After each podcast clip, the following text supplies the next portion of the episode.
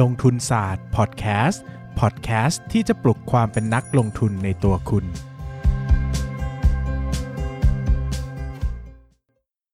สวัสดีครับ ยินดีต้อนรับเข้าสู่รายการลงทุนศาสตร์พอดแคสต์รายการที่ชวนทุกคนพัฒนาความต่ำตมในตัว คุณ จบเลยครับ จบเลยครับอ่ะขอบคุณ ขนออก ค่า ไป สวัสเลยดีบ๊ายบายครับ ขนออกไปหมดเลย อ่ะพูดเล่นนะฮะก็พัฒนาความรู้ เพราะว่าวันนี้ ด้กเงิ ผมมา และกลงทุน ใช่ไหม เออ วัน เพราะว่าคุณ พฤหัส คุณเลยต่ำตม จริง ๆ แล้วอ่ะช่วงเนี้ยพอดแคสต์การลงทุนเยอะนะ ใช่ เออเยอะเต็มไปหมดเลยนะครับ ผลขึ้นมา แล้วเราก็ เยอะมาก เราก็ เลิกทำกันแล้วครับ บ๊ายบายขอบคุณครับ เราก็ยังยืนยัน ว่า เรายังยืนยัน positioning ในการทำของเราก็คือเราอยากจะพูดเรื่องความรู้ด้านการลงทุนเป็นหลัก ครับ เออคือเราคงไม่ได้เน้นบริษัท หรือว่าเน้น อืม สัมภาษณ์ผู้บริหารหรือว่าอะไรมากมายรวมไปถึง เราไม่อยากทำให้การลงทุนมัน too serious ด้วยนะครับ อ่า เราก็อาจจะไม่ได้มีนักลงทุนชื่อดงชื่อดังมานั่งคุยกันเป็นกิจลักษณะ เพราะว่าเรากลัวจะเครียดไปนะครับ เราก็จะถึงแม้ว่าจะมีเราก็จะมีแบบชิลๆเราก็จะไม่ serious มากนะ อ ค ย่า รั ง บ น้องหกนี่ถือว่าเป็นนักลงทุนผู้เก่งกาจไหมเพราะตอนนี้เขาไปดังแล้วอะ เออตอนนี้เขาดังแล้วนะ ดังแล้ว เขา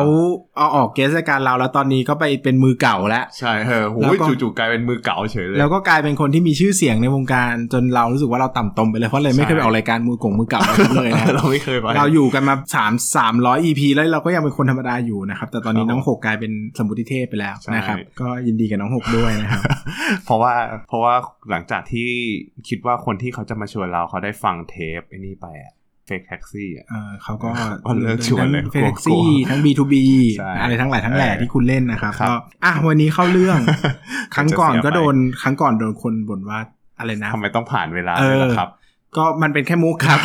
ไม่ได้ตั้งใจนะฮะ ครับผม อ่ะ BCPG นะครับ เป็นหุ้นที่เคยฮอตมาก อยู่ เพราะ ช่ว ว่าง ห มี นึ่ง นักลงทุนคนหนึ่งไปถือ ครับ นะครับก็คือผมไม่ใช่ใช่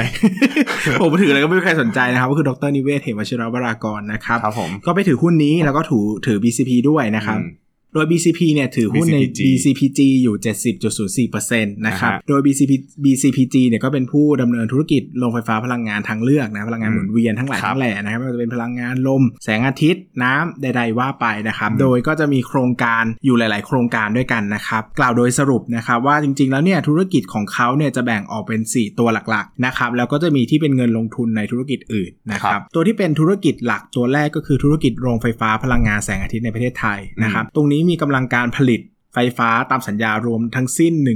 177.7 เมกะวัตต์ อืม พอได้ได้เห็นตัวเลข 177 เนี่ยหลายคนอาจจะงงว่า เอ้ยแล้ว 177 เนี่ยมันน้อยหรือมันมากเนี่ยมันดูอย่างไรนะครับ อืม ก็ขอแวบเข้ามาตรงนี้นิดนึงว่ากำลังการผลิตระบบไฟฟ้าในประเทศไทยเนี่ยแบ่งออกเป็น 5 กลุ่มหลักนะครับ กลุ่มกลุ่มที่ 1 ก็คือกฟผ การไฟฟ้า ผลิตเอง ฝ่ายผลิตแห่งประเทศไทยก็คือผลิตเองนะครับ ครับ โดย ผม ภาครัฐนะครับ อันที่ 2 คือผู้ผลิตไฟฟ้าเอกชนรายใหญ่ หรือเรียกย่อๆว่า IPP นะครับ Independent Power Producer นะครับมีกำลังการผลิตไฟฟ้าที่ขายเข้าระบบไม่ต่ำกว่า 90 เมกะวัตต์นะครับ ดังนั้นตัว 90 เมกะวัตต์ก็พอจะบอกได้ว่าถ้ามีกำลังการผลิตมากกว่า 90 เมกะวัตต์เนี่ยก็คือขนาดใหญ่ อือฮึ นะครับ สำหรับ ส่ว หนึ่งโรงนะสำหรับหนึ่ง สำหรับหนึ่งโรงนะครับ อันที่ ครับผม 3 ก็คือผู้ผลิตไฟฟ้าเอกชนรายเล็กนะครับ ก็เป็น อือฮึ small power producer SPP นะครับ อันนี้ 10 ถึง 90 เมกะวัตต์ อือฮึ นะครับ อันทีสี่ 4 เป็นผู้ผลิตไฟฟ้าเอกชนรายเล็กมากนะครับ very Very small power producer นะครับ ก็ต่ำกว่า 10 เมกะวัตต์นะครับ ครับผม อันที่ 5 คือการนำเข้าจากต่างประเทศนะครับ อืมซึ่งของ BCPG เนี่ยก็ต้อง ครับ ไปดูว่าอ่ะกำลังผลิตรวมของเขาเนี่ยมัน 100 กว่า อืม แต่ว่าในแต่ละโรงเนี่ยเขาเป็นขนาดไหนต้องลองไปดูเอง เพราะว่าใน 100 กว่าเนี่ยมันน่าจะมีอยู่หลายหลายหลาย หลายโรง เหอ ผสมกัน ใช่ นะครับ ก็ไม่ได้เป็นโรงเดียว อันนี้ขอแชร์หน่อย ครับ เพราะว่าตอนที่ผมเป็นออดิเตอร์เนี่ยผมเคยไปตรวจที่นี่ด้วย จริงเหรอ เออเคยไปที่ฟาร์มเขาเลย ทำ ตรว ไม จรับ เจ ฟา อ ร์มขาลย ฟอร์ดเจออะไรไหม ไม่ไม่ไม่เจอ ไม่มีนะไม่งั้นเขายิงทิ้งนะ พูดตรงนี้ไม่ได้ ไม่ได้ ไม่มี ไม่มีไม่ใช่พูดตรงนี้ไม่ได้มันไม่มี เออ เออ ไม่มีครับ เพราะว่าตอนนั้นเนี่ยไปตอนนั้นไปต่อให้เจอไม่เจอผมก็มันมันมันไม่เจออยู่แล้วแหละเพราะว่าผมเป็นแค่เด็กตัวน้อยๆตอนนั้นเป็นออดิเตอร์ตัวน้อยๆโง่ๆก็ ตัวน้อยๆไม่รู้ จ เป็ ริ น งๆผม โง่ๆ ตอ เชื่ น อ จริงๆตอนนั้นผมไม่ได้อยู่ในกลุ่มพลังงาน อืม ไม่ได้อยู่ในเฟสพลังงานเป็น อยู่ในกลุ่มส่งกันบ้าน ส่งกันบ้าน กลุ่มอินโต ไม่ใช่ส่วนส่วนใหญ่ผมจะทำพวกตอนที่เป็นออดิเตอร์ทำพวกอุตสาหกรรมน่าจะเคยเล่าไปแล้วมั้งเป็นพวกอุตสาหกรรมโรงงานญี่ปุ่นอะไรเงี้ย แล้วก็เคยตรวจบริษัทในตลาดหลักทรัพย์ตัวหนึ ตุ๊กตาอะไรอย่าง งเงี้ย ผลิตตุ๊กตายางทุย ก็พอได้ไปที่เนี่ย ตอนนั้นอะตอนนั้น BCPG ยังไม่ได้เข้าตลาดหุ้นนะ อ่า อืม ก็ตอนนั้นไปในนามว่าแบบเออตอนนั้นรู้ว่ามี BCPG เนี่ย BCP อะถืออยู่ อืม จำไม่ได้ว่าไปจังหวัดไหนน่าจะอยุธยา อืม อืมอยุธยาหรืออะไรสักอย่างที่อยู่รอบๆกรุงเทพเนี่ยแหละ ถึงไหมถึงอยุธยาไหม ไม่ไม่ถึงไป ไม่ ไป ถึง ทำงาน ไป ไป ทำงางทำาน นอืม ก็ต้องถึงสิไม่ถึงจะไปทำงานได้ไงวะ เออลืมไป เออ นะครับ ก็ ไปเนี่ยเห็นเลยว่าแบบเขาจะใช้พื้นที่กว้างมากแล้วก็ฟาร์มโซลาร์ฟาร์มมันก็จะใหญ่แบบใหญ่ แล้วมันเป็นพื้นที่ที่แบบไม่ใช่พื้นที่ที่คนจะเข้าไปอ่ะ อืม มันเหมือนกับว่าเป็นถ้าเวลาจะหาของกินน่ะก็ต้องนั่งรถออกมาอีก อืม เออก็ถือว่าเป็นโซลาร์ฟาร์มที่แบบมันอยู่ในที่เปิดกว้างที่แบบลึก อืม ๆ ตรงนั้นน่ะโอ้แดดจ้าคือพวกโซลาร์ฟาร์มอะไรอย่างเงี้ย BCP BCPG ส่วนใหญ่จะเป็นโซลาร์ฟาร์ม อืม ในไทยนะ อืม ส่วนใหญ่จะเป็นโซลาร์ฟาร์มกัน อืม อ่า ประมาณนี้ ก็สัดส่วนเป็น 177 เมกะวัตต์ ครั เนาะ บผม สำหรับแสงอาทิตย์ อืม นะครับพลังงานลมเนี่ยก็มีในไทยเหมือนกันแต่อยู่ที่ 9 เมกะวัตต์ อืม นะสัดส่วนจะต่างกันชัดเจน ครับ นะครับ ส่วนที่ 3 จะเป็นธุรกิจโรงไฟฟ้าพลังงานแสงอาทิตย์ในประเทศญี่ปุ่น อืม มีทั้งหมด 9 โครงการนะครับกำลังการผลิตรวมทั้งสิ้น 89.7 เมกะวัตต์นะครับ และอันทีสี่4 ก็คือธุรกิจโรงไฟฟ้าพลังงานน้ำอยู่ที่สปปลาวนะครับ มีกำลังการผลิตทั้งสิ้น 69 เมกะวัตต์ ทำไมเขาต้องเรียกสปปลาว ก็เป็นชื่อเต็มเขาไง อ๋อ ทำไมเขาไม่เรียกแบบประเทศลาวอย่างเดียว ก็เรียกได้ ถ้าคุณจะเรียกก็เรียกได้ อ๋อโอเค ก็เรียกได้หลายแบบ เหมือนจะเรียกเขมรก็ได้หรือกัมพูชาก็ได้ อ๋อ อะ โอ ไร เค นี้นะครับ ผม จริ อง ยาก ๆ รู้ เออ เป็นความรู้เพิ่มเติม เอ ไหม อมีคนเข้าใจว่าเขมรเป็นคำหยาบจริงเขมรไม่ใช่คำหยาบหมายถึงว่า หลายคนจะรู้สึกว่ากัมพูชา กัมพูชาเป็น อ่ะ มันจะมีคำพูดกัมพูชา กับ อ่า เขม เขม ร รคน พ จะรู้สึก ม่า ว่า เมียนมา อ่ะเมียนมาเนี่ยคือพม่าเปลี่ยนชื่อเป็นเมียนมาแล้วต้องเรียกเมียนมาใช่ไหมแต่ อ่าฮะ กัมพูชาเนี่ยจริงๆไม่ใช่มันไม่ได้เป็นเขมรไม่ได้หยาบนะ แต่จริงๆเขมรนะเป็นชื่อเรียกชนชาติ ชื่อเรียก อ่าฮะ ภาษา อ่า อ่าแต่ถ้าอยากจะเรียกประเทศเนี่ยคุณจะเรียกว่ากัมพู เหมื ชา อนสมัยก่อนที่คนคนไทยอ่ะคือเชื้อชาติไทย อ่า แล้วก็ประเทศเนี่ยเป็นประเทศสยาม อ่า อ่าอันนี้เป็นความรู้เพิ่มเติมสำหรับผู้ศึกษาประวัติศาสตร์ ถูกไหม ถ้าถูกก็ให้เม้นมาว่าถูก อ่า ถ้าผิดก็เม้นว่าผิดเพราะว่าจริงๆเราก็ไม่มีความรู้ จริงๆ เราไม่มีความรู้ด้านประวัติศาสตร์ การลงทุนก็ไม่มีที่ทำทำเนี่ยก็ไม่ค่อยมีความรู้อะไรนะครับอ่ะกลับมาคุยกันนิดนึง กลับมาเรื่องวันนี้นอกเรื่องเยอะเหมือนกันนะนะครับ ก็จะบอกว่าจริง ๆ แล้วเนี่ยการทำธุรกิจโรงไฟฟ้าเนี่ยเขาเรียกว่าได้รับผลกระทบจาก environment เยอะนะได้รับผลกระทบจากสิ่งแวดล้อมเยอะ เพราะว่าถ้าปีไหนร้อนนะล แด ม ดเข้มๆ แดดเข้มๆ โรงไฟฟ้าแสงอาทิตย์ก็จะดี ดี นะ ก็ฤดูร้อน ผลิตได้เยอะ ก็จะดีผลิตก็ได้เยอะ าจจ นะครับ ผลิตได้เต็มคาปาซิตี้ เออ คือมันไม่ได้แบร์เบอร์นะว่าคุณตั้งปุ๊บคุณจะได้แน่ๆ ถ้า ถ้า ฝนครึ้มทั้งปีเนี่ยคุณอาจจะขาดทุนก็ได้ ใช่ นะครับ รวมไปถึงอย่างพลังงานลมเนี่ยก็ต้องเป็นหน้าหนาวหน้าฝนที่ อืม ลมแรงๆนะครับ ลมตีหมุนแรงๆเนี่ยนะครับ มันก็จะได้กำลังการผลิตเยอะนะครับ ดังนั้นเนี่ยโดยทั่วไปเนี่ยธุรกิจที่มันมีการบาลานซ์กันระหว่างแสงอาทิตย์กับลมเนี่ยมันก็จะดี เพราะว่ามันก็จะแบบอ่ะอันนี้ถ้าฝนตกมันก็ไปดีในเขตหนึ่งไม่ดีในเขตหนึ่งอะไรเงี้ยนะครับ มรสุมเข้าอาจจะดีกับลมไม่ อ่า ดีกับ แสงอาทิตย์ อาทิตย์มัน แต่ ก็ต้องเลือกตั้งให้ดีป่ะว่าแบบ อืม อ่ะภาคใต้ควรจะใช้โรงงานอะไร อ่า ภาคไหนควรจะใช้โรงงาน เขาก็คง อะไร มีโน้ตฮาวในการเลือกผลิต อ่านั่ นั่นแหละ แต่ต้องเข้าใจอันนี้คือ พยายามจะเน้นว่าต้องเข้าใจว่าที่บอกว่าจะผลิตได้เท่านี้เนี่ยมันไม่ได้เป๊ะร้อยเปอร์เซ็นต์ว่าจะต้องเท่านี้เนอะมันเกี่ยวกับ อืม สิ่งแวดล้อมเข้ามาเกี่ยวข้องด้วยนะครับ ครับ เพราะว่ามันเป็นพลังงานธรรมชาติ อ่าน นะครับ อันนี้ก็เป็น 4 ตัวหลักของเขานะครับ ก็จะเห็นว่ามีกำลังการผลิตหลักๆเนี่ยอยู่ที่พลังงานแสงอาทิตย์ในประเทศไทยนะครับ ใช่ ใหญ่สุดเลยก็คือ 177.7 เมกะวัตต์ ครับ นะครับนอกจากนี้เนี่ยยังมีการไปลงทุนในโครงการอื่นด้วยนะครับ ซึ่งลักษณะการลงทุนของเขาเนี่ยเป็นการลงทุนเหมือนไปลงทุนในบริษัทย่อย หรือลงทุนในบริษัทร่วมนะครับก็ ร่วม คือ เป็นร่วม ร่วมนะก็คือเข้าไปซื้อหุ้นนะครับ ก็มามีไปลงทุนที่โครงการโรงไฟฟ้าพลังงานลมในประเทศฟิลิปปินส์นะครับ ก็ลงทุนย่อลงทุนผ่านบริษัทย่อยนะครับโดยการซื้อหุ้น Cap Asia ประเทศเนเธอร์แลนด์นะครับปัจจุบันเปลี่ยนชื่อไปแล้วเป็น BCPG Win Holding นะครับเอ่อร้อยละนะนะครับไปถือหุ้น Cap Asia อยู่ 40.0%นะค ครั รั บบ ผม ถือหุ้น40%ในปิโตวินนะครับ Energy นะครับ ก็สรุปง่ายๆว่าจริงๆ แล้วเนี่ย ไอ้ไอ้ปิโตวิน Energy เนี่ยมีกำลังการผลิตรวมของพลังงานลมอยู่ 36 เมกะวัตต์ อืม นะครับ แต่ถ้าเทียบเป็นสัดส่วนการลงทุนแล้วก็อยู่ที่ 14.4 เมกะวัตต์ ก็คือเอา 40%ไปคูณ 36 อ่า ครับ ซึ่งแบบนี้ก็ง่ายหน่อย เพราะว่าเป็นลงทุนแบบที่ไม่ต้องไม่ต้องไปลงทุนเป็นลงทุนจริงอะ่ะ คือหมายถึงว่าไม่ได้เป็น อ๋อ ไม่ต้องซื้อไม่ต้องสร้างสิน เอ ทรัพ อ ย์ไม่ต้องซื้อที่เช่าที่ ไม่ได้เป็น real business นะครับ อ่า ก็คือเข้าไปแบบถือ ถือหุ้น สัดส่วน อย่างเดียว การลงทุนนะครับแบบเนี้ยก็จะเป็นการขยายธุรกิจที่เร็ว อืม คิดว่าถ้าเราต้องไปตั้งโครงการไปขอสัมปทานมันจะช้าเนอะแต่แบบนี้ก็ตรงไปตรงมาว่าก็ง่ายกว่า แต่ก็แน่นอนว่าราคาหุ้นที่ซื้อเนี่ยก็ไม่ใช่ราคาทุนนะครับ ครับ ดังนั้นเนี่ยก็อาจจะมีเรื่องของความคุ้มค่าเข้ามาเกี่ยวข้อง อ่าฮะ นะฮะอันที่ 2 ก็คือการลงทุนในโครงการโรงไฟฟ้าผ่านบริษัทร่วมนะครับ อันนี้เป็นโครงการโรงไฟฟ้าพลังงานความร้อนใต้พิภพประเทศอินโดนีเซียนะครับก็ อันนี้ฉีกเลย ฉีกเลยเพราะว่าถ้าเอาถูกตรงไม่น่าจะเป็นไม่น่าจะเป็นพลังงาน green ทั้งเรื่อง มัน เนอะ มันดูไม่เป็นกรีน มันไม่เป็นกรีนเนอะนะครับก็ซื้อหุ้นไป 2 8 0 0 0 0 หุ้นนะครับหรือคิดเป็นร้อยละ 33.3 ของ Star Energy Group ประเทศสิงคโปร์นะครับซึ่งไอ้บริษัทนี้เนี่ยก็ไปลงทุนผ่านบริษัทในกลุ่ม Star Energy นะครับในโครงการไฟฟ้าพลังงานความร้อนใต้พิภพจำนวน 3 โครงการนะครับในประเทศอินโดนีเซียนะก็ขนาดกำลังการผลิตติดตั้งที่เปิดดำเนินการแล้วเนี่ยรวม 875 เมกะวัตต์นะครับคำนวณการสัดส่วนตามสัดส่วนการลงทุนก็เท่ากับ 157.5 เมกะวัตต์ ม ก็ถือว่าใหญ่มากเหมือนกันนะ ถ้าเทียบกับ ใหญ่ สัด ใหญ่ สัดส่วนรวมของธุรกิจทั้งหมดที่เขามี แต่อันนี้มัน นะครับ เป็นสัดส่วนใหญ่ในในหุ้นร้อยเปอร์เซ็นต์ไง เพราะว่า อืม เอ๊ะแต่ว่าถ้าเขาถ้าเขาถือหุ้นแล้วมันก็ไล่ร้อยห้าสิบเจ็ดเปอร์เซ็นต์ ก็ถือว่าเยอะอยู่ดีนะครับถือว่าเยอะอยู่ดีนะก็ภาพรวมประมาณนี้นะครับ นอกจากนี้เนี่ยเราก็สิ่งที่เราควรรู้นะครับก็คือเรื่องของ adder นะครับ คื คือ อโครงกะโครงสร้างราคาตามระบบอัตรารับซื้อไฟฟ้า แบบส่วนเพิ่มราคารับซื้อไฟฟ้านะครับหรือ adder นะครับก็ adder เนี่ยก็หลังๆเอาคิดง่ายๆนะครับว่าเวลาที่เรา ทำสัญญา ภาครัฐเนี่ยซื้อไฟฟ้าคือปกติแล้วในยโรงไฟฟ้าเนี่ยจะผลิตไฟฟ้าเพื่อขายให้ภาครัฐ อ่าใช่ และให้ภาครัฐเนี่ยไปขายต่อให้กับประชาชนหรือว่า อืม ผู้ผู้ใช้ไฟฟ้า อ่าน นะครับ โดยหลักๆเนี่ยก็จะมีการหนึ่งคือมีอัตราค่าพลังงานไฟ คือ ฟ้า เขาจะทำสัญญากันเลย อ่าทำสัญญากันนะครับหนึ่งก็คือมีค่าอัตราพลังงานไฟฟ้า อันนี้ก็คือเหมือนค่าไฟ เป็น ป base กตินั่นแหละเป็นเบสนะครับก็มีอ่าเปลี่ยนแปลงตามค่าเชื้อเพลิง ค่าซื้อไฟฟ้าจากผู้ผลิตเอกชนกฟผแล้วก็ อ่า ค่าใช้จ่ายคือเขาจะมีนโยบายโครงสร้างราคาชัด ใช่ เจน ซึ่งแต่ละโรงงานอย่างเช่น ลมแสงอาทิตย์ หรือว่าชีวมวลอะไรก็ตามอ่ะมันจะมีค่าตรงเนี้ยไม่เท่ากัน ใช่เขาก็จะคำนวณจากโครงสร้างต้นทุนจริง ใช่ ๆ แล้วก็จะคำนวณว่าผู้ผลิตเนี่ยควรจะได้กำไรกี่เปอร์เซ็นต์ อืม นะครับเขาก็จะคำนวณเป็นราคายุติธรรมในการรับซื้อนะค ครั รับบ อันที่สองก็คือรายได้จากส่วนเพิ่มราคารับซื้อไฟฟ้าคือ adder นะครับอันนี้ก็เหมือน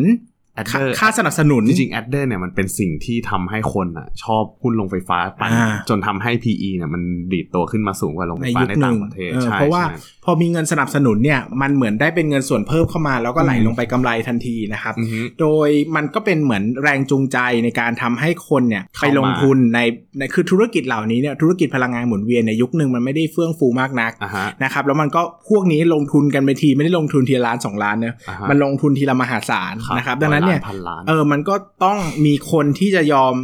เห็นแน่ๆว่ามีกำไรแน่ๆจึงยอมลงทุนนะครับ อือฮึ ดังนั้นเนี่ยภาครัฐก็ต้องมีแอดเดอร์ให้เพื่ออ ม ที่จะเป็นเหมือน ตั เป็น ว แรงจูงใจ ดึงดูดอ่า แต่แน่นอนว่าแอดเดอร์ไม่ได้มีตลอดไป เพราะว่าในช่วงหนึ่งความต้องการไฟฟ้ามันสูงมาก อ่า ก็ก็เลยต้องต้องทำให้แบบเออมันมีภาคเอกชนเนี่ยเข้ามาร่วมลงทุนด้วย แล้วพลังงานที่ทางรัฐบาลหรือว่าทางประเทศต้องการเนี่ยส่วนใหญ่เขาต้องการพลังงานสะอาด ใช่เขาก็สนับสนุนให้มีสัดส่วนพลังงานสะอาดมากขึ้น ใช่ แต่อย่างที่บอกว่า มันเลยต้งมี แอด adder เดอร์อ่ะมันไม่ได้เสมอตลอดไปนะ ไม่ได้ forever นะครับเขาก็อาจจะให้ 10 ปี 20 ปี 30 ปี อืม ขึ้นกับขึ้นกับลักษณะดังนั้นถ้าแอดเดอร์หายไป เข้ามาครับ ความสามารถในการทำกำไรตกลงแน่นอน อืม นะครับดังนั้นเนี่ยใครซื้อหุ้นโรงไฟฟ้าต้องดูแอดเดอร์เป็นสิ่งสำคัญเลยนะครับหลายตัวหุ้นดูดีมากแต่ PE ไม่ไปไหนเพราะว่าแอดเดอร์มัน อ่า จะหมดก็มี แอดเดอร์เนี่ยจะเป็นพวกโรงไฟฟ้าตามอีสาน อ่า เพราะมันแอดเดอร์ถ้าไปตามระยองก็จะเป็นแอดฮินะครับแต่ว่าถ้าไปทางเหนือเนี่ยก็จะเป็นแอดเจ้าอย่างนี้นะครับ ตลกไหมถ้าตลกช่วยกันพิมพ์หน่อยนะครับจะได้เล่นมุกต่อไปได้ เอออันนี้ได้ ถึงแม้ว่าจะไม่หลุดขำแต่ก็เออว่ะ เห็นหน้ามันจริงจังกูก็แบบเหล่อวะทำไมแอดเดอร์มันมีแต่ภาคอีสานแล้วก็เออเราก็อ่านหุ้นมามันก็มีทุกภาคไม่ใช่เหรออ๋ออ่ะอ่ะ ครั อ่ะ บผม ถือว่าให้ แล้ว พละ ภาคใต้ ให้คะแนนความพยายามไม่ ภาคใต้อะ อะไรวะ แอดอย่างแรงเนี่ย โอ้ย โอเค นะครับ ก็หลักๆประมาณนี้นะครับ ครับผม พอแล้วขี้เกียจพูดเดี๋ยวให้ปันพูด อ่ะมาดูฝั่งของอ่าเขาเรียกว่าปริมาณกันบ้างนะครับผมปริมาณเนี่ยเวลาเราวิเคราะห์เราก็ต้องดูตามเอาเราเราจะแบ่งตามพวก อืม อ่ารูปแบบของโรงไฟฟ้าไปเลยละกันนะครับผมก็ถ้าเกิดว่าไปดูในช่วงของที่เป็นประเทศไทยนะครับในประเทศไทยเนี่ยถ้าเกิดว่าเราดูที่กำลังการผลิตแล้วอ่ะปีที่ผ่านมาครับจะมีกำลังการผลิตเพิ่มขึ้นมาประมาณ 20 เมกะวัตต์นะครับในไตรมาส 3 ปี 63 ก็คือมีตัวเนี้ยเข้ามาช่วยเติมเต็มกำลังการผลิตทำให้รายได้ที่ได้จากการผลิตไฟฟ้าที่เป็นโซลาร์ฟาร์มของ อ่า ประเทศไทยเนี่ยมันทำรายได้เติบโตขึ้นมาประมาณ 2.1%จาก 2,253 ในปี 62เนี่ยเป็น 2,300 ล้านบาทในปี 63นะครับก็คือเติบโตขึ้นเล็กน้อย แต่ว่าถ้าสมมุติว่าเราตัดตัวนี้ออกไปเนี่ยจะพบว่าเฮ้ยความจริงแล้วอ่ะพลังงานของ พลังงานโซลาร์ฟาร์มอ่ะ อ่ามั มันไม่ได้เพอร์ฟอร์แมนซ์ดีเท่าเมื่อก่อน ซึ่งมันจะเห็นเลยว่าแบบมันมีความผันผวนเกิดขึ้น เพราะว่าความเข้มของแสงอาทิตย์มันไม่ได้เท่ากันทุกปี อืม บางคนอาจจะเข้าใจว่าเฮ้ยโรงไฟฟ้ามันเป็นธุรกิจที่เราจะได้รายได้ค่อนข้างมั่นคง เพราะว่าเซ็นสัญญากับโรงกับพวกอ่าการไฟฟ้าฝ่ายผลิตเรียบร้อยแล้ว แต่ความจริงแล้วอ่ะ ตัวของสัญญามันก็ขึ้นอยู่กับกำลังการผลิตที่เขาผลิตได้ในแต่ละปีด้วย อืม ดังนั้นแล้วถ้าเกิดว่าแสงเข้มไม่พอผลิตพลังงานได้น้อยตรงเนี้ยมันก็อาจจะกลายเป็นว่ามันเป็นตัวที่เข้ามาดิสลอฟไม่ใช่ดิสลอฟ เข้ามาทำให้ตัวของรายได้เนี่ยมันหายไปเหมือนกัน แต่ อืม โชคดีที่ปีที่ผ่านมาทางบาง BCPG เนี่ยมีลงทุนในโซลาร์ฟาร์มเพิ่มขึ้นอยู่น่าจะ 4 โครงการมั้งถ้าจำไม่ผิดในประเทศไทยสำหรับโซลาร์ฟาร์มนะครับ อืม ส่วนที่ประเทศญี่ปุ่น พลังพลังงานแสงอาทิตย์เนี่ยรู้สึกว่าที่ญี่ปุ่นน่ะจะจะผลิตไฟได้มาก เพราะว่ามีพลังงานความเข้มข้นของแสงอาทิตย์สูงกว่า อืม นะครับอ่าในปีใน 9 เดือนเนี่ยถ้าเกิดว่าเราไปดู 9 เดือนเนี่ยอ่ะคือถ้าสมมติวัดแค่ไตรมาสสามเนี่ยที่ประเทศญี่ปุ่นน่ะจะทำได้ดี แต่ว่าถ้าวัดที่ 9 เดือนเนี่ยรู้สึกว่าช่วง 2 ไตรมาสแรกของประเทศญี่ปุ่นอาจจะทำได้ค่อนข้างดรอปเลย ดังนั้นแล้วพอรวม 9 เดือนเต็มๆแล้วเนี่ยจะเห็นว่ารายได้ที่ผลิตไฟฟ้าที่ประเทศญี่ปุ่นเนี่ยมันลดลงประมาณ 5.7% ม เทียบ year on year นะครับจาก 176 ล้านบาทมาเหลือที่ 166 ล้านบาทนะครับแล้วก็อีกเรื่องหนึ่งที่การลงทุนที่ประเทศญี่ปุ่นมันมันทำรายได้ได้น้อยลง เพราะว่ามันมีเรื่องของอัตราแลกเปลี่ยนด้วย อืม อืมเวลาเขาขายไฟที่นู่นเขาเป็นขายเป็นเงินเยนอืมเป็นเงินเยนนะจะเล่นมุกไหม ไม่เล่น เออเห็นหน้าเตรียมตั้งตั้งท่า ก็เลยจะบอกว่าช่วงเนี้ยต้องระวังเพราะว่าเดี๋ยวกอซิล่าจะบุก แล้ว แต่ลืมไปว่ากอซิล่ากับคองไปตีกันที่ฮ่องกงญี่ปุ่นก็ปลอดภัย ครับผม ก็มีค่าเรื่องค่าเงินเยนที่แข่งค่าเมื่อเทียบกับบาทไทยดังนั้นแล้วพอตีมมากลับมาเป็นเงินบาทไทยอ่ะมันก็เลยรับรู้รายได้ได้น้อยลงนะครับ ส่วนที่ลาวที่ลาวเนี่ยรู้สึกว่าจะเป็นตัวที่เป็นคีย์คีย์โกดตัวสำคัญในปีที่ผ่านมา เพราะว่าเพิ่งโอเปเรตถ้าเทียบกับปี 2562 แล้วเนี่ยตัวเนี้ยมันยังไม่ยังมีไม่มาก อืม แต่พลังงานพลังงานน้ำใน 9 เดือนของที่ลาวเนี่ยมันเปิดโอเปเรตเต็มปี มันก็เลยทำให้กลายเป็นว่าที่ลาวเนี่ยมีรายได้รับรู้เข้ามา 622 ล้านบาท เอ้ย 626 ล้านบาท จากปีที่ผ่านมามีอยู่ประมาณ 16 ล้านบาท อืม ก็คือมีนิด ๆ หน่อย ๆ นะครับ ก็เติบโตขึ้นประมาณ 3,800%แต่ก็ ก็แทบจะไม่ค่อยมีผลอะไรมากเท่าไหร่ จุกจุก แต่เขาแต่แต่แต่รับรู้เข้ามาก็กลายเป็นว่ามันมีรายได้แต่ละปีเขาก็จะเพิ่มขึ้นนะครับผมสำหรับอินโดนีเซีย อินโดนีเซียเนี่ยอย่างที่พี่เบสบอกไปว่ามันเป็นการร่วมลงทุนในสัดส่วน 33%โดยตัวของพลังงานพลังงาน แปลกเนาะ เออ เป็นพลังงานสะอาด ทาง แต่ผ่านไปลงทุนพลังงานใต้พิภพ ใต้พิภพนี่มันถือว่าสะอาดไหมผมไม่รู้เหมือนกัน เข้าใจว่าพลังงานฟอสซิลนะ อ๋อเหรอ ถ้าฟอสซิลก็ถือเป็นพลังงานดั้งเดิมอ่ะแต่อันนี้ อ๋อ ก็ไม่มั่นใจเหมือนกันนะครับ ครับผมก็ตัวเนี้ยเขาจะรับรู้มาเป็นส่วนแบ่งกำไรเลยคือหักต้นทุนอะไรเรียบร้อยแล้ว เขาจะมา plus ในหลังคือจะพูดว่าไทยญี่ปุ่นแล้วก็ลาวเนี่ย เขาจะรับรู้รายได้ แล้วก็มาหักค่าใช้จ่ายตามจริง อืม ที่รับรู้ตามงบมา อืม ส่วนไออินโดกับฟิลิปปินส์เนี่ยเขาจะไม่รับรู้เป็นรายได้ข้างบน เขาจะมารับรู้เป็นส่วนแบ่งกำไร ส่วนแบ่งกำไรเลย จากบริษัทร่วมข้างล่าง ก็คืมอหลังจากหักต้นทุนอะไรเรียบร้อยแล้ว อืม ซึ่งตรงเนี้ยเขาจะรับรู้เข้ามาประมาณ 300อ่ะไม่ใช่ 300 659 ล้านบาทสำหรับ 9 เดือนปี 2020 2000 2563อะนะครับ อืม คิดเป็นเติบโตขึ้นเนี่ยประมาณ 18%จากปี 2562 ที่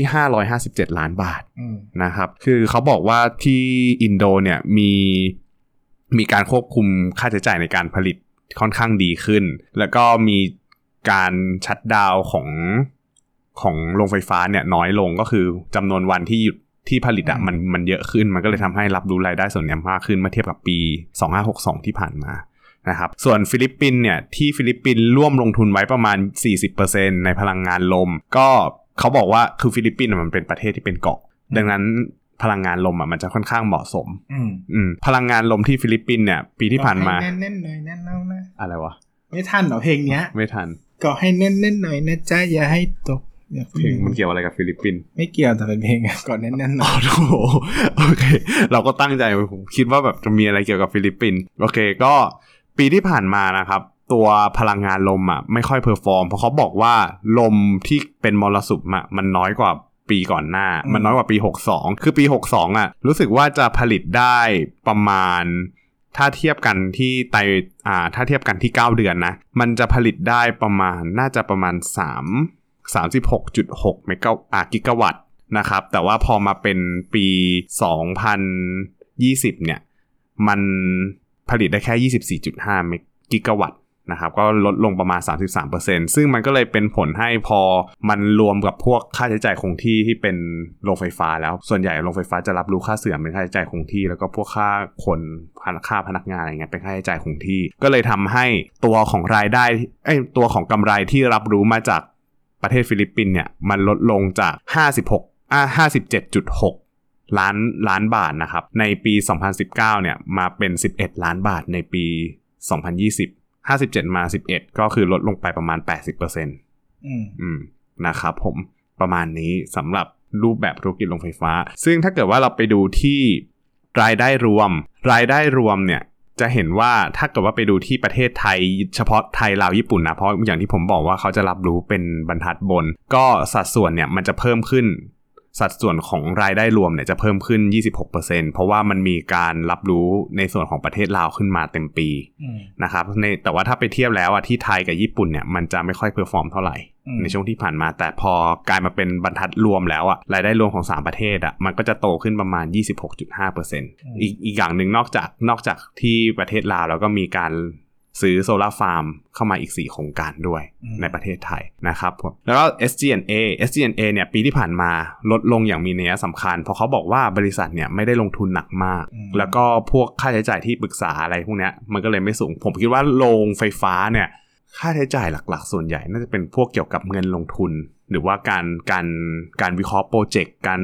มีที่ปรึกษาโปรเจกต์ไอ้พวกเนี้ยเป็นค่าใช้จ่ายส่วนใหญ่เหมือนกันเพราะมันต้องดูก่อนว่า feasibility อ่ะมันมีความเป็นไปได้ไหมว่า อืม จะตั้งโรงงานใหม่ เท่าไหร่ยังไง ควรตั้งไซส์ไหน เออ แล้วก็คำนวณรายได้ต่อปีออกมา ตรงเนี้ยมันสำคัญ เพราะว่าโรงไฟฟ้ามัน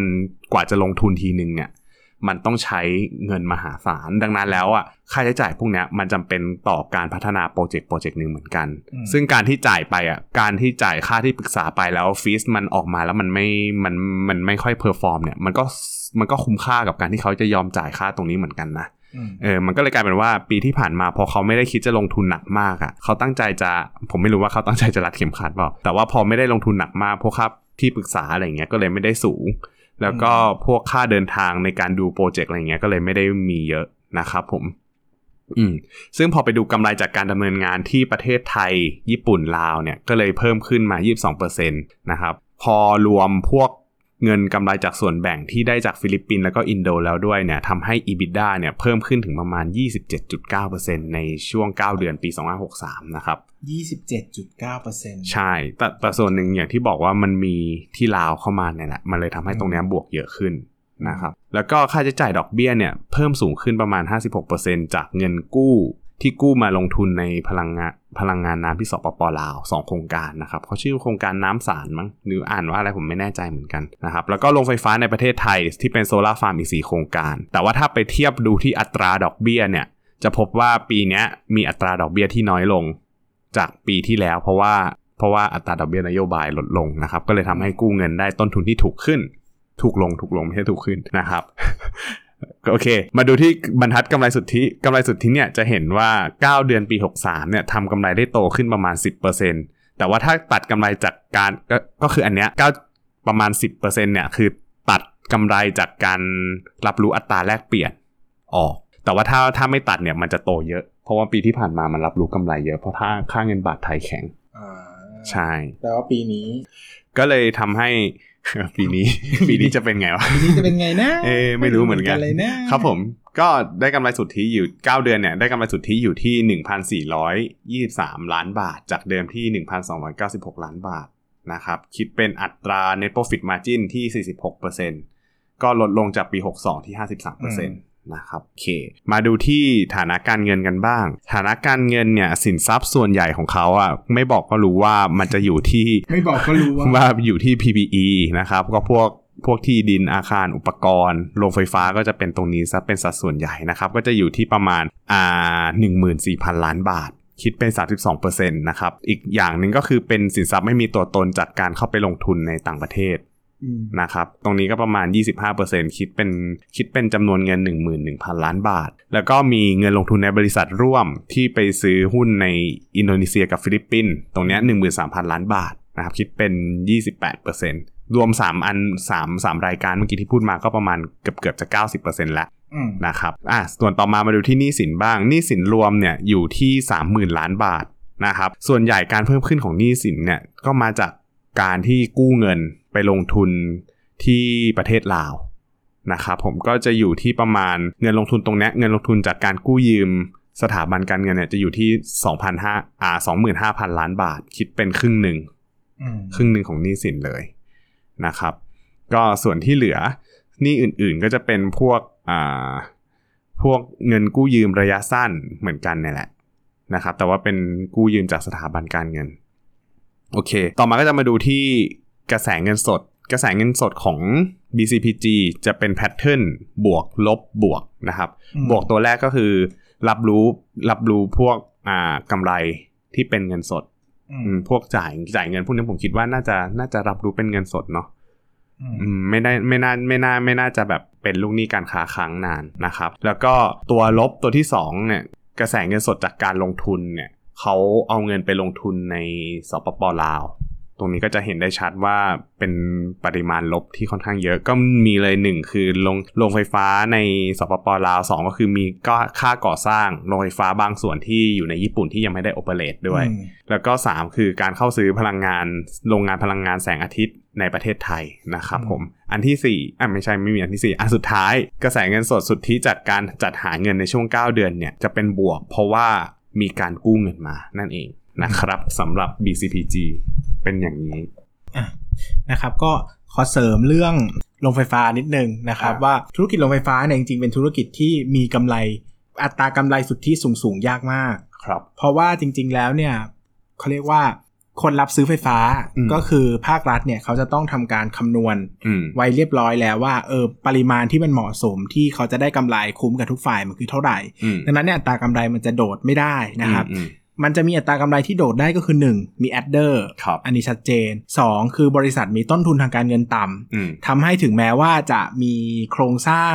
ตัวกำไรเนี่ยตามที่ภาครัฐคำนวณแล้ว แต่พอมีค่าใช้จ่ายทางการเงินต่ำก็ทำให้กำไรเพิ่มขึ้นสูง อืม นะครับส่วนสุดท้ายเนี่ยก็คือกำไรอัตราส่วนกำไรอัตราส่วนกำไรสุทธิไม่ได้สูงหรอก แต่เขาสามารถขยายธุรกิจได้เยอะ คือ ม เปิดโครงการใหม่ได้บ่อยๆนะครับมีการขยายธุรกิจไปลงทุนนู่นนี่นั่น อืม ก็จะทำให้ภาพรวมของกำไรมีโอกาสเติบโตได้ ถึงแม้ อืม อัตรากำไรสุทธิจะไม่ได้โดดเด่นมากนักนะครับอันนี้คือภาพรวมของธุรกิจโรงไฟฟ้าที่คนลงทุนจะต้องรู้ว่าโอกาสที่มันจะตุ้มเติบโตอย่างก้าวก้าวกระโดดเนี่ยถ้าไม่ได้มาจากการขยายโครงการเนี่ยก็ยากพอสมควรนะครับ แล้วก็อีกเรื่องหนึ่งเนี่ย ผมรู้สึกว่า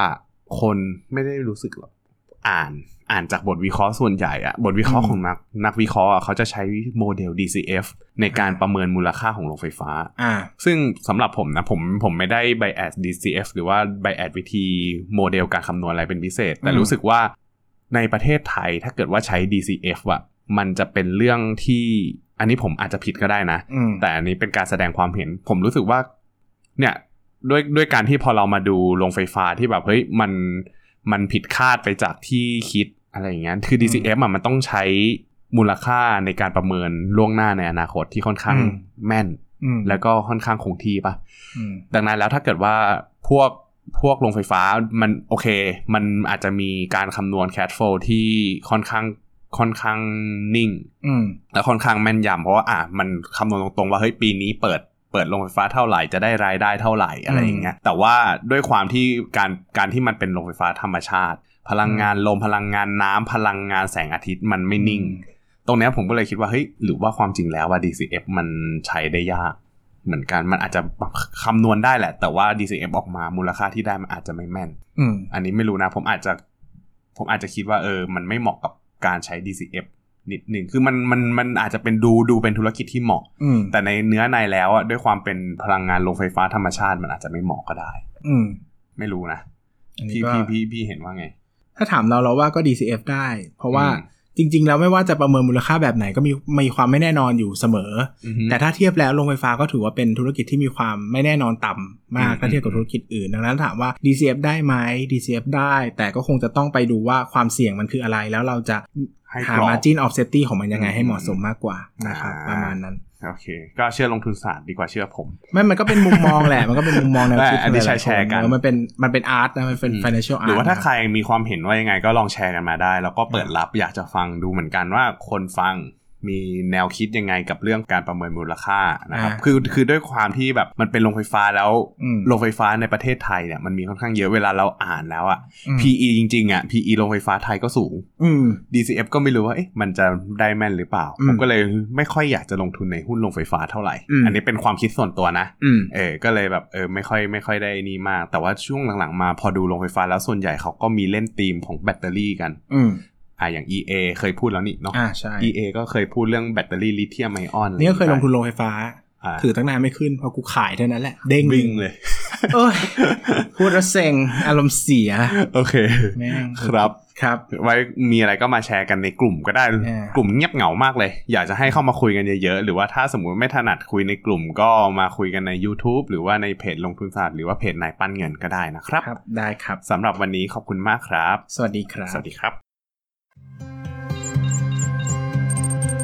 อย่าลืมกดติดตามลงทุนศาสตร์ในช่องทางพอดแคสต์เพลเยอร์ที่คุณใช้ แล้วกลับมาปลุกความเป็นนักลงทุนกันใหม่ในลงทุนศาสตร์พอดแคสต์